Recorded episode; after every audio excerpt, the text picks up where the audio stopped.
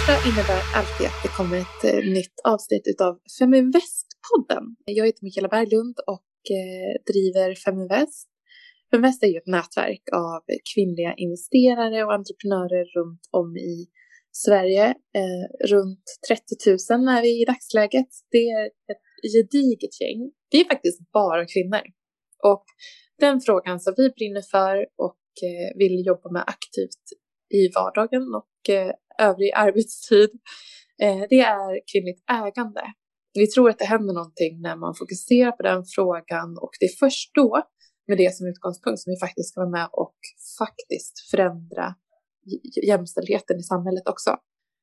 Det är när det kommer till det ägande som, eh, som man verkligen kan påverka på längre sikt. Det är inte bara det att, det, att man har andra möjligheter med ägande, men det också det skapar ett engagemang och en ansvarsfråga i relation till vad man pysslar med. Som oavsett om det är privatekonomi eller om det är företagande lägger några viktiga grundstenar för en förändring i det egna liksom, personliga ekonomiska livet men också eh, i samhället i stort. Den här veckan har vi en podd i samarbete med SCB som vi har haft löpande samarbete med under våren. Idag så kommer vi fokusera på två olika områden. Dels eh, vad som händer utifrån liksom, ett hållbarhets och socialt hållbarhetsperspektiv tillsammans med Emma Heikensten som eh, är forskare och även har varit med och släppt ownership-rapporterna som du kanske har sett henne i, i, i sammanhang tidigare. Sen också hur man som bank kan jobba när det kommer till hållbarhetsfrågor, jämställdhet som ett helt bolag egentligen med Anna. Så eh, Emma och Anna, så kul att ni är med i, i podden. Tack. Tack så mycket. Om vi börjar från eh, ditt perspektiv, Emma, så är det ju många som pratar om social hållbarhet. Men alltså vad, hur landar det egentligen på en bank och vad skulle du säga från ditt perspektiv att det, att det innebär? Social hållbarhet är en jättestor eh, fråga, ett jättestort område. Eh, men jag tänker om man börjar liksom med hållbarhet ännu bredare så går ju, alltså även klimatfrågorna går ju tillbaka till människorna. Alltså varför bryr vi oss om miljön? För de flesta så handlar det ju om våra barn och våra barnbarn, det vill säga framtida generationer. Men det man kanske inte tänker på är att även idag är det ju många som lider av klimatförändringar och miljöförstöringar. Eller till och med av den eh, miljö och klimat som vi har bott i i årtionden. Alltså redan för flera årtionden var det ju områden i världen som led av torka till exempel och det gjorde att människor var tvungna att eh, fly från de områdena och eh, alltså att, liksom, att man redan då hade stora problem relaterade till miljön. Så där kan man ju också, alltså, så, det här är ett område som, det, de sociala bitarna i områden som faktiskt bara kommer växa. På, liksom, om man sätter det från ett internationellt perspektiv då framförallt. Och jag menar de, de flyktingströmmar vi ser idag kommer antagligen öka i storlek. Det här visar ju på behovet att vi behöver hitta lösningar som funkar både för, liksom, jag menar om man tittar på segregering i, i, i, inom Sveriges gränser Eh, men också för att kunna skala upp det här till en ännu större nivå. Och som bank här har vi faktiskt möjlighet att styra kapital på ett sätt som gör att vi kan påverka de bolagen vi investerar i på ett sätt som är, så bra för samhället i, eh, i det långa loppet. Kanske även, jag menar inte lika tydligt så, men eh, ändå på något sätt i, på en global eh, spelplan. Påverkan, är det en av anledningarna till att du tog klivet över? För du har ju en gedigen forskarbakgrund egentligen. Du ja, klivet alltså, över till banken.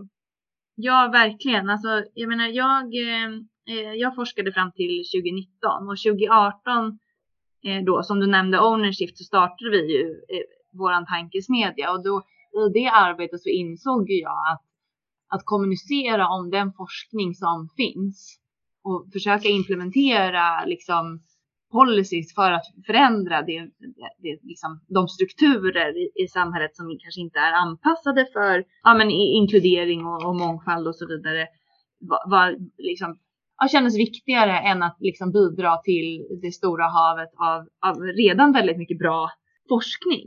Absolut. Men jag förstår vad du menar. Det blir att man, liksom, man kan omvandla kanske den researchen som man har tillgodogjort sig under många år och eh, pragmatiskt sätta det i handlingen på olika sätt. Ja, och jag menar jag upplever ju att det arbete som jag liksom bidrar till på SCB, det handlar ju just om att, att liksom öka förståelsen kring de frågeställningar som, som redan nu har liksom fått en större vikt. Jag menar, både på bolag, bo, bolagsnivå och samhällsnivå så ser man ju att liksom när, när individer mår bra, är friska, alltså är glada, befinner sig i grupper där de känner sig eh, inkluderade och som kan samarbeta så, så går det ju bättre. Mm. Eh, och det är den typen av eh, frågor som vi då som investerare eh, ser liksom som eh, super, superviktiga. Men om man då tittar på statistiken och eh, ojämställdhet när det kommer till ekonomi. Vad ser ni för mönster? Jag tänker, det, det hänger ihop liksom från mm. ja, med utgångspunkt i kanske vad vi tjänar, när och var och hur. Ja, precis. Och det här, det här blir ju också då liksom en ownership-relaterad fråga om man ska säga. Vi har ju då, män äger ungefär dubbelt så mycket som kvinnor eh, på det hela taget. Och det eh, gäller ju då liksom aktier och det gäller ju liksom eh, fastigheter och mark och, och bilar och så vidare. Eh, och, och, och det här har ju att göra med att pengar är någonting man får in och ägande är någonting man kan liksom öka under livets gång. Det är många bäckar små pratar vi om. Att det, liksom, det handlar om vad vi får för löner, det handlar om om vi jobbar deltid. Det handlar om att vi över eh, liksom för, om man inte då får ett stort arv till exempel så handlar det ofta om att investera lite pengar under hela sin livstid egentligen. Mm, ehm. det, alltså det, allra, det, det är ultimata tillvägagångssättet för att trygga liksom, framtiden. Ja, verkligen. Nej, men det, är ju, det är ju ägandet i, i, i sig, som, som du, eh, du säger. Och ja, där måste vi eh, vända på varenda krona. Liksom. Och det är ju också så här, det, det hänger ihop också med makten i samhället. Att om man äger så får man ju faktiskt också liksom fler maktpositioner, om det är styrelser i bolag eller om det är liksom investeringar som resulterar i exits och ytterligare kapital som man tillgodogör sig på, liksom, genom att, att aktivera kapitalet. Så det är, Precis, det är ju verkligen en, liksom en ränta på ränta historia fast som faktiskt kanske inte handlar om räntor utan handlar om mer om, om, om vad du får tillgång till för just typ av nätverk eh, bland annat. Om man eh, tittar bakåt i tiden och eh, vad skulle du säga är varför det ser ut så här utifrån den data som du har tillgodogjort dig? Ja, alltså det historiska perspektivet tycker jag är väldigt intressant också utifrån vad, i någon dimension hur långt vi kommit. Eh, alltså, eh, och vad, hur långt vi har eh, kvar ändå. Alltså vi kvinnor fick ju rösträtt för drygt 100 år sedan i Sverige. Och sen så började egentligen man inte prata om kvinnor på arbetsmarknaden först på 50-talet ungefär, 50-60-tal. Sen så fick vi eh, lagar och regler som liksom, ja men egentligen gjorde det då olagligt att diskriminera på arbetsmarknaden i början av 80-talet och sen efter det kom diskussionen om löner. Och efter det kom diskussionen om chefspositioner. Och kanske inte förrän eh, eh, faktiskt på 20-talet så börjar man diskutera styrelser och ledningsgrupper. Så att, att vi inte har kommit till ägandet förrän nu, som egentligen är den, liksom, det är toppen på pyramiden, det är den ultimata makten. Det är ju inte så konstigt. Å andra sidan så är det ju en otroligt viktig faktor, alltså som just handlar om hur vi kan påverka samhället. Det är också så här, det kan kännas oöverstigligt eller liksom svårt att utmana det också för att när man, man läser rubriken i tidningen om så här, jämställdheten, att det kommer ta x antal, i alla fall hundra år har jag sett, det, är liksom, det känns långt bort och att man kanske i det här stora spelet upplever att man inte har så mycket att påverka. Men vad skulle du säga är liksom det största hindret till att det inte går snabbare? Eh, jag skulle säga, och det, nu ger jag ut ett, ett, ett, ett, ett kort svar, men som kanske inte är så kort om man börjar breda ut det. Men normer och förutfattade meningar är ju det som eh, talar emot oss så att säga eh, idag. Och, och, det handlar ju just om det här bagaget som vi eh, har med oss. Det historiska bagaget.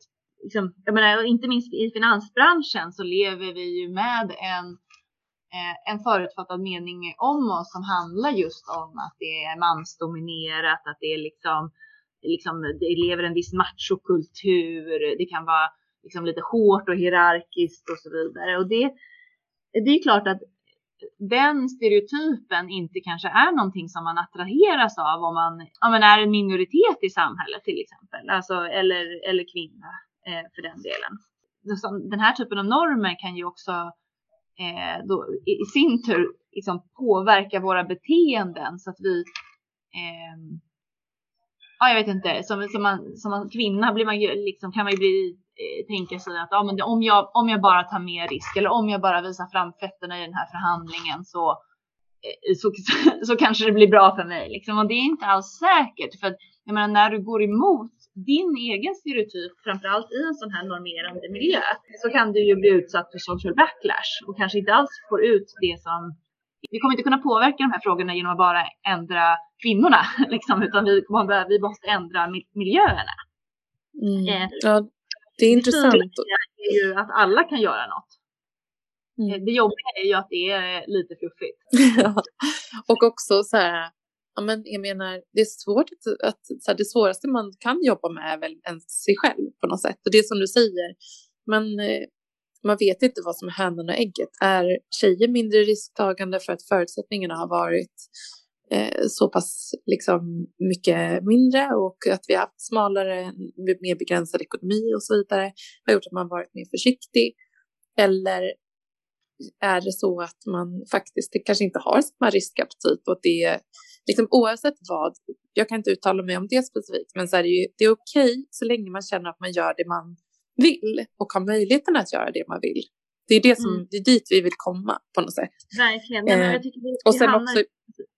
Jag, jag tänker på något sätt att om man får till en, en, en förändring som påbörjas så tror jag ju också att risknivån ökar något eh, för, att, för att man har andra möjligheter helt enkelt. Absolut. Nej, och jag måste ju bara lägga till då här som forskare och eh, som har tittat på riskfrågor lite grann så är ju skillnaderna är ju när man gör metastudier på det, de är ju minimala.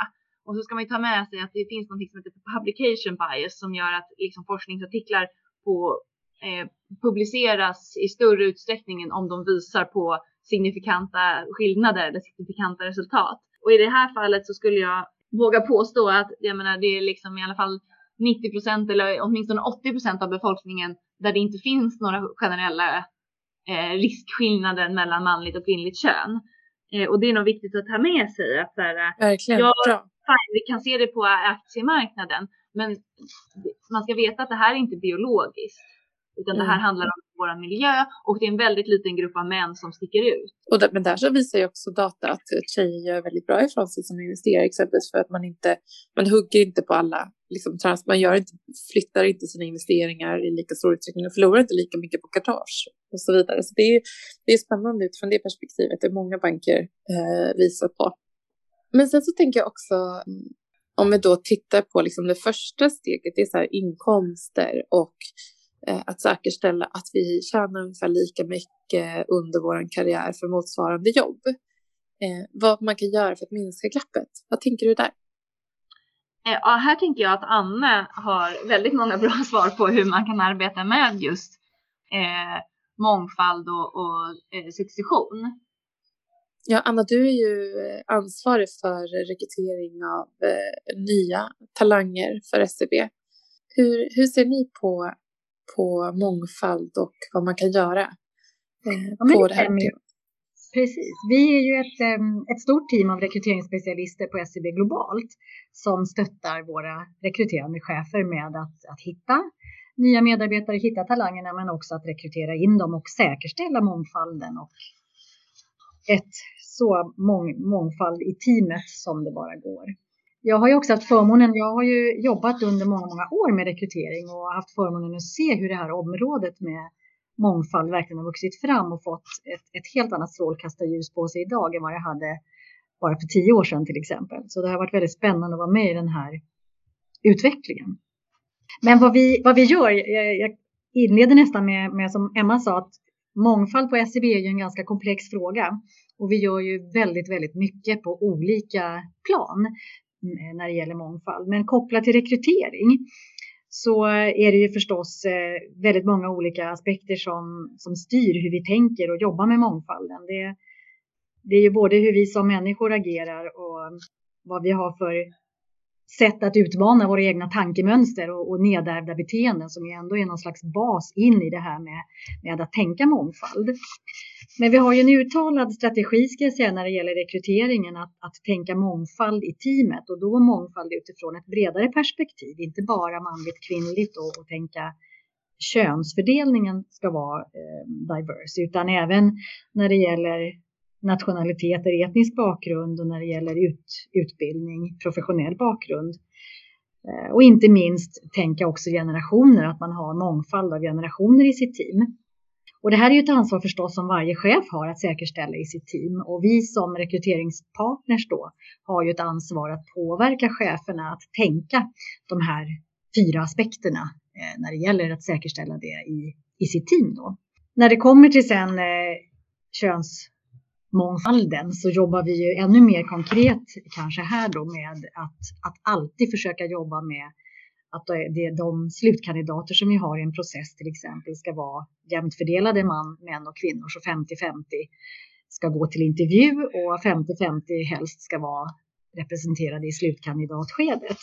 Men det här handlar ju också förstås alltid om vad vi har för pipeline av kandidater in i processen och, och, vissa roller har vi en övervikt på kvinnliga sökanden och andra roller har vi en övervikt på manliga sökanden. Och för vår del då som jobbar med rekryteringen och, och har i alla fall en möjlighet att påverka det här så, så för oss att säkerställa också då att vi plockar in kandidater där vi ser att vi saknar män till exempel så försöker vi plocka in män och motsvarande då när vi ser att vi saknar kvinnliga sökanden försöka plocka in det. Har ni vi sett har ju... någon förändring i organisationen baserat på när ni har börjat tänka aktivt på de här frågorna? Absolut skulle jag säga. Idag, idag tänker ju cheferna så här från start. Men eh, som sagt var, det finns så mycket förutfattade meningar som styr oss omedvetet kring eh, rekrytering av talanger. Att vi gärna ser helst någon som är väldigt lik mig själv eller som har samma utbildningsbakgrund som mig själv eh, och som har haft samma karriärresa som jag. Det är det bästa. Eller i, i den här divisionen kan vi bara ha kandidater som har en viss typ av utbildning från en viss typ av ett universitet. Och det finns ju många sådana fördomar som vi behöver slå hål på. Det hjälps ju åt med skulle jag säga, chefer och vi som jobbar som rekryteringsspecialister. Så de finns ju naturligtvis kvar. Men det handlar mer om, tror jag, att man omedvetet landar ner i de här fällorna mer än att man medvetet tänker så idag. Men icke desto mindre så utgör ju det ett problem som vi måste komma åt. Och det, just nu så tror jag att vi gör det på bästa sätt genom att, att vi som är rekryteringspartners hela tiden försöker styra åt det här neutrala, eh, oberoende perspektivet. Och att utmana cheferna också. För vi har ju alltid ett tidigt kravprofilsmöte tillsammans med chefer. Att utmana där kring hur ser ditt team ut idag? Hur ser kompositionen ut? Män, kvinnor, åldersgrupper och så vidare. Och att man har en dialog från start och sätter, sätter scenen väldigt tydligt att det är den här 50-50 målsättningen som vi är ute efter.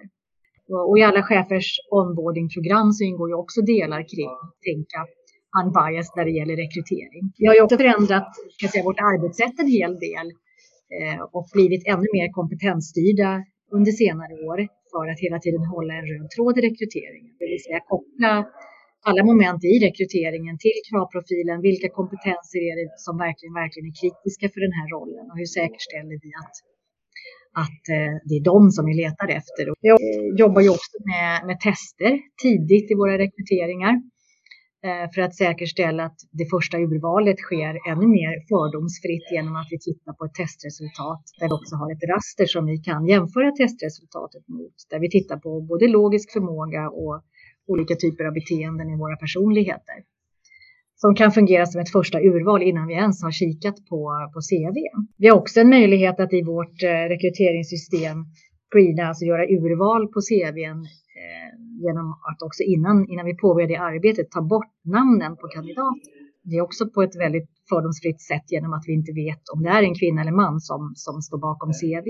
Så med, med flera delar skulle jag säga har vi försökt inkorporera eh, det i vårt arbetssätt att tänka fördomsfritt. Så det är, det är väldigt intressant att man liksom allt ifrån hur man formulerar en annons till att man aktivt behöver jobba med chefer eh, till att också spegla hur man själv är. Att man kanske attraheras av personer som är lika en själv som du säger, Anna. Mm.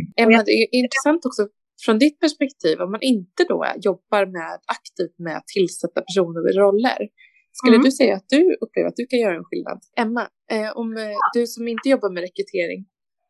Ja, alltså jag upplever ju att det finns otroligt mycket vi kan göra som bank eh, framförallt, men att det även finns mycket andra kan göra. Jag menar, grundläggande för samhället är ju utbildning, så att i skolväsendet kan man ju verkligen eh, försöka ja, men minska på de här fördomarna och liksom kanske slå hål på många av dem och, och framförallt liksom låta alla få samma chans. Liksom.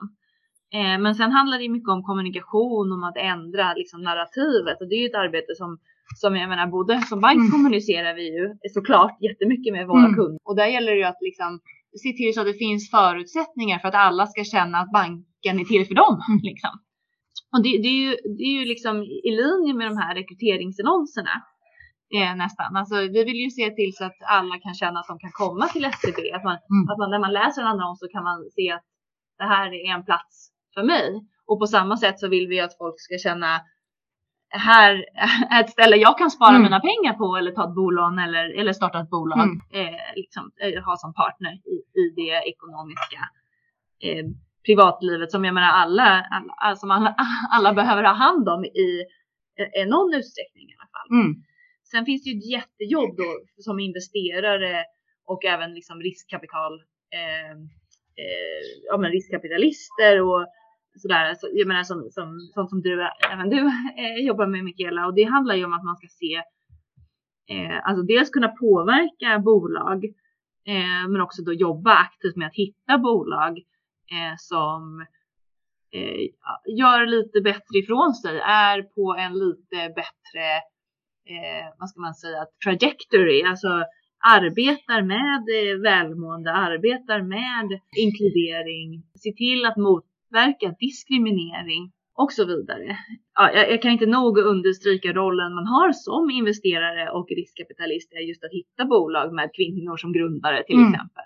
Alltså och se till så att även deras eh, språk, tänkte jag säga, kan användas. Eh, liksom att, man, att, man ser, att man ser det för bolaget och liksom i affärsidén snarare än att man triggas på ett sätt att uttrycka sig som kanske inte är den eh, modell man är van vid att se som, eh, som investerare.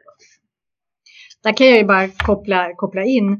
Vi, vi pratade ju också om, du nämnde annonser. Och rekryteringsannonserna är ju också en, en viktigt led i att formulera oss på ett sätt som gör att kvinnor attraheras precis lika mycket som män gör av texten i annonsen. För där finns det också forskning som visar att kvinnor i, främst kanske söker en roll där de känner att de uppfyller nästan allting som står i annonsen medan män söker roller där de kanske nöjer sig med att uppfylla 50-60 procent av kraven. Så här har vi också jobbat med att byta ut ord som, som är mer värderande eller tunga eller laddade mm. eller hårda till, till mer neutrala ord. Mm. Att, ja, kompetent kanske blir kunnig eller driven blir fokuserad och att man undviker de här eh, värderande eller att man lägger på ord som gör att de blir tyngre. Liksom. Spännande. Det har jag inte ens reflekterat över. Ja, men om man då är nyfiken på finansbranschen och liksom är intresserad av att kanske närma sig SCB eller förstå liksom vad, hur, hur ska jag hitta, hitta, eller hur blir jag, sticker jag ut, eller min CV ut eh, om jag skulle ansöka till er? Vad skulle du säga, vad tittar ni på? När det gäller CV så, så tittar vi på kompetensen, att, man, att matcha de kompetenskrav, de här mer hårda kraven som vi har. Och de ser ju otroligt olika ut beroende på vilken roll man är intresserad av om man söker. Och vi har ju en väldigt stor spridning på roller på SCB och på, jag ska säga majoriteten av rollerna så har vi egentligen inga krav på att man ska ha finansiell eller bankbakgrund. Utan det kan handla om helt andra parametrar, eh, mycket mer generella kompetenser, kanske affärsutveckling eller man jobbar med försäljning eller kundmötande roll eller vad det kan vara. Eh, vi, har ju ett, vi är förstås väldigt styrda till viss del av regelverk och lagar som styr vårt, eh, vårt arbete och också en stor del av våra roller där vi kanske kräver mer av den typen av kompetenser som är mer regelstyrda. Och då är det ju det vi kikar efter, om det är ett måste för rollen, att man måste ha med sig in olika typer av licenser eller kunskaper inom vissa regelverk till exempel. Men eh, vid en första anblick på ett CV så är det ju att försöka hålla, håller vi oss till kompetenserna, de kritiska kompetenserna för rollen. Vad ska man då tänka på när man har, liksom, ni har sett CVn och uppskattat den eller tänkt att det här är en intressant kandidat och nu ja. eh, vill vi träffa dig? Vad letar ni efter i en intervjusituation? Eh, en intervjusituation är ju också kompetensbaserad så där försöker vi också relatera frågorna direkt till de olika kompetenserna vi söker men också eh, komma mer in på personlighet och beteenden och så att det blir ett komplement av eh, kunskaperna, erfarenheterna, motivationen inte minst och personligheten. Motivationen är ju också någonting som är väldigt väsentligt. Att, att, man, att du som kandidat kan spegla varför är du intresserad av SCB och, och på vilket sätt tror du att du kan matcha den här rollen. Um, och, och vara sig själv är också någonting som är oerhört viktigt i en intervjusituation. Att, att försöka spegla den man verkligen är och genuint visa den man är. Ja, det känns viktigt. Jag håller med om det är, det är, det är verkligen då man kommer till sin rätt. Mm. Det känns bli avslappnat och så. Eh, det är ju allt fler som använder sig av LinkedIn, både liksom i rekryteringsprocess och, och eh, kanske för att visa liksom vem man är eh, mm. när det kommer till ens professionella karriär. Hur eh, använder ni det och är det, är det viktigt eller inte? Eh, jo, det är viktigt skulle jag säga, för det är ju en av de stora databaserna som vi använder idag och som alla rekryterare jobbar med idag. Eh, men många roller på SCB behöver vi ju inte använda LinkedIn därför att vi har ju ett starkt varumärke och får in ganska många ansökningar på våra annonser till exempel. Så ibland behöver vi inte alls gå in och kika i LinkedIn-databasen för vi har fått in väldigt relevanta och bra eh, ansökningar förutom det. Men för vissa roller vet vi som är så snäva och där vi vet kanske är hård konkurrens om kompetensen inom data management eller inom eh, olika typer av utvecklarroller eller de här regelverksrollerna som jag pratar om där vi vet att hela marknaden eh, skriker och ropar efter de här kompetenserna. Där behöver vi ofta komplettera annons med en eh, direkt search i LinkedIn. Och ju, eh, ju mer man har beskrivit sin profil där kring just kompetenserna, desto bättre är det ju. Eh, för det är ju på de sökorden man, man gör sökningarna så att säga. Ju mer rikligt man beskriver sig själv på LinkedIn, desto bättre är det. Och, och även sin motivation att kanske jobba med vissa typer av områden eller roller. Så att försöka vara så specifik som möjligt i ordval och så vidare för att konkretisera ens intressen och kompetens. Ja, absolut. Eller vad sa du, inte kompetens utan erfarenhet. Ja, erfarenhet, men, men oftast är det ju alltså själva orden, om vi tillbaks till de här med regelverken, att nämna då specifikt de regelverk som jag har kompetens inom, eller om jag har jobbat som, som ledare, att jag nämner ledarskap till exempel. Ja, intressant. Och jag vill också eh, slå ett slag för, för vi har flera olika roller uppe på vår hemsida. Vi har bland annat en affärsutvecklingsroll som mm. stänger när den här podden publiceras. Det finns i flera nordiska huvudstäder, så både Stockholm, Oslo och Köpenhamn. Så om mm. du är intresserad av affärsutveckling just nu så finns det uppe på Feminvests hemsida. Och sen så har vi också en roll för SCB som eh, också stänger om bara ett par dagar. Så om du lyssnar på den här podden så kan du gå in och kika. Och då är det till SCB eh, och Bromma specifikt i Stockholmsområdet. Och där är det en företagsrådgivare som eh, man söker där till. Så gå in och titta på feminvest.se för att läsa mer och hitta länkarna till de rollerna. Vi kan lägga upp länkarna i podden här också. Eh, så man kan gå in. Absolut, gör det. Jag eh, är tillbaka till den här frågan som, då liksom, som jag också jobbar liksom dagligdags med, Emma. Eh, och det är ju så här, ja, men när kan vi uppnå den här finansiella jämställdheten? Mm. Eh, kan, eller kommer vi uppnå den? Vart ja. är den någonstans? Million dollar question. Alltså, nej men så här är det väl. Alltså, vi ser ju till exempel att lönerna enligt Medlingsinstitutets eh, analyser minskar liksom stabilt och har gjort det under den, de senaste 20 åren. Säg. Så att där, där ser vi ju att det kommer eh, skillnaderna kommer försvinna då. Men det är ju samma, det är ju å andra sidan på, alltså, på samma typ av jobb. Om man tittar på liksom lönestatistiken eh, Eh, Eh, liksom ur ett bredare perspektiv eller du tar bort eh, de här eh, kontrollvariablerna som man kan kalla dem, typ som att man arbetar deltid eller att man arbetar inom olika branscher där man får mer eller mindre betalt. Så det är klart att det kommer dröja längre tid. Ehm, som ownership då som pratar om ägande, där är som sagt, det är ju liksom det ultimata makten, toppen på pyramiden etc. Där har vi som mål att det ska bli jämställt under en livstid.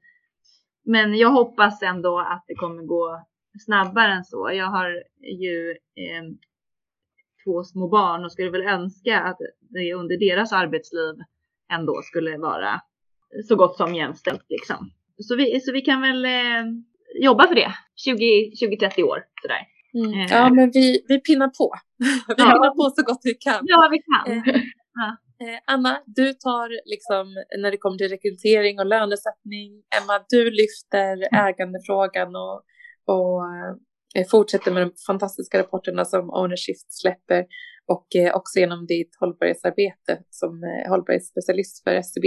Och så springer jag vidare med riskkapital till kvinnliga entreprenörer och utbildar tjejer i privatekonomi. Vi kan nog lösa det här. Jättebra plan. Ja. ja. Tack så jättemycket till bägge er för att ni var med i Feminvestpodden den här veckan. Och för dig som, eh, som lyssnar in, var in och titta på de här rollerna nu om du är intresserad på finansbranschen och eh, se om inte det kan hitta någon roll som kan passa dig. Och nu dessutom så får du ju faktiskt se, har du fått lite goda tips också på hur du ska profilera dig när du ska ansöka till de här tjänsterna. Tack eh, Anna eh, Remelius för att du delade dina tankar. Det blir spännande att följa dig. Och för någon, om det är någon som har frågor så är det bara att ta kontakt med Anna Remelius eh, som yeah. är team manager talent acquisition för SCB så kan ni hitta henne på LinkedIn. Eh, kanske kan vara ett bra verktyg eller vad säger vi? Absolut, det är bra. Eh, ja, och likaså eh, Emma Heikensten eh, också på, på LinkedIn. Eh, och det är coolt att du, du är doktor, Emma. Det är också någon, där är det också lite, inte jättelika många kvinnor som män, eller hur? Nej, framförallt inte i, eh, jag menar, ett så, som säga, ja, nationalekonomi liksom, som är ändå så manligt konnoterat generellt. Ja, det är så. Nej, tack så jättemycket för det arbete ni gör eh, och önskar er en fin dag. Tack så mycket. Detsamma. Hej då. Hej då. Hej.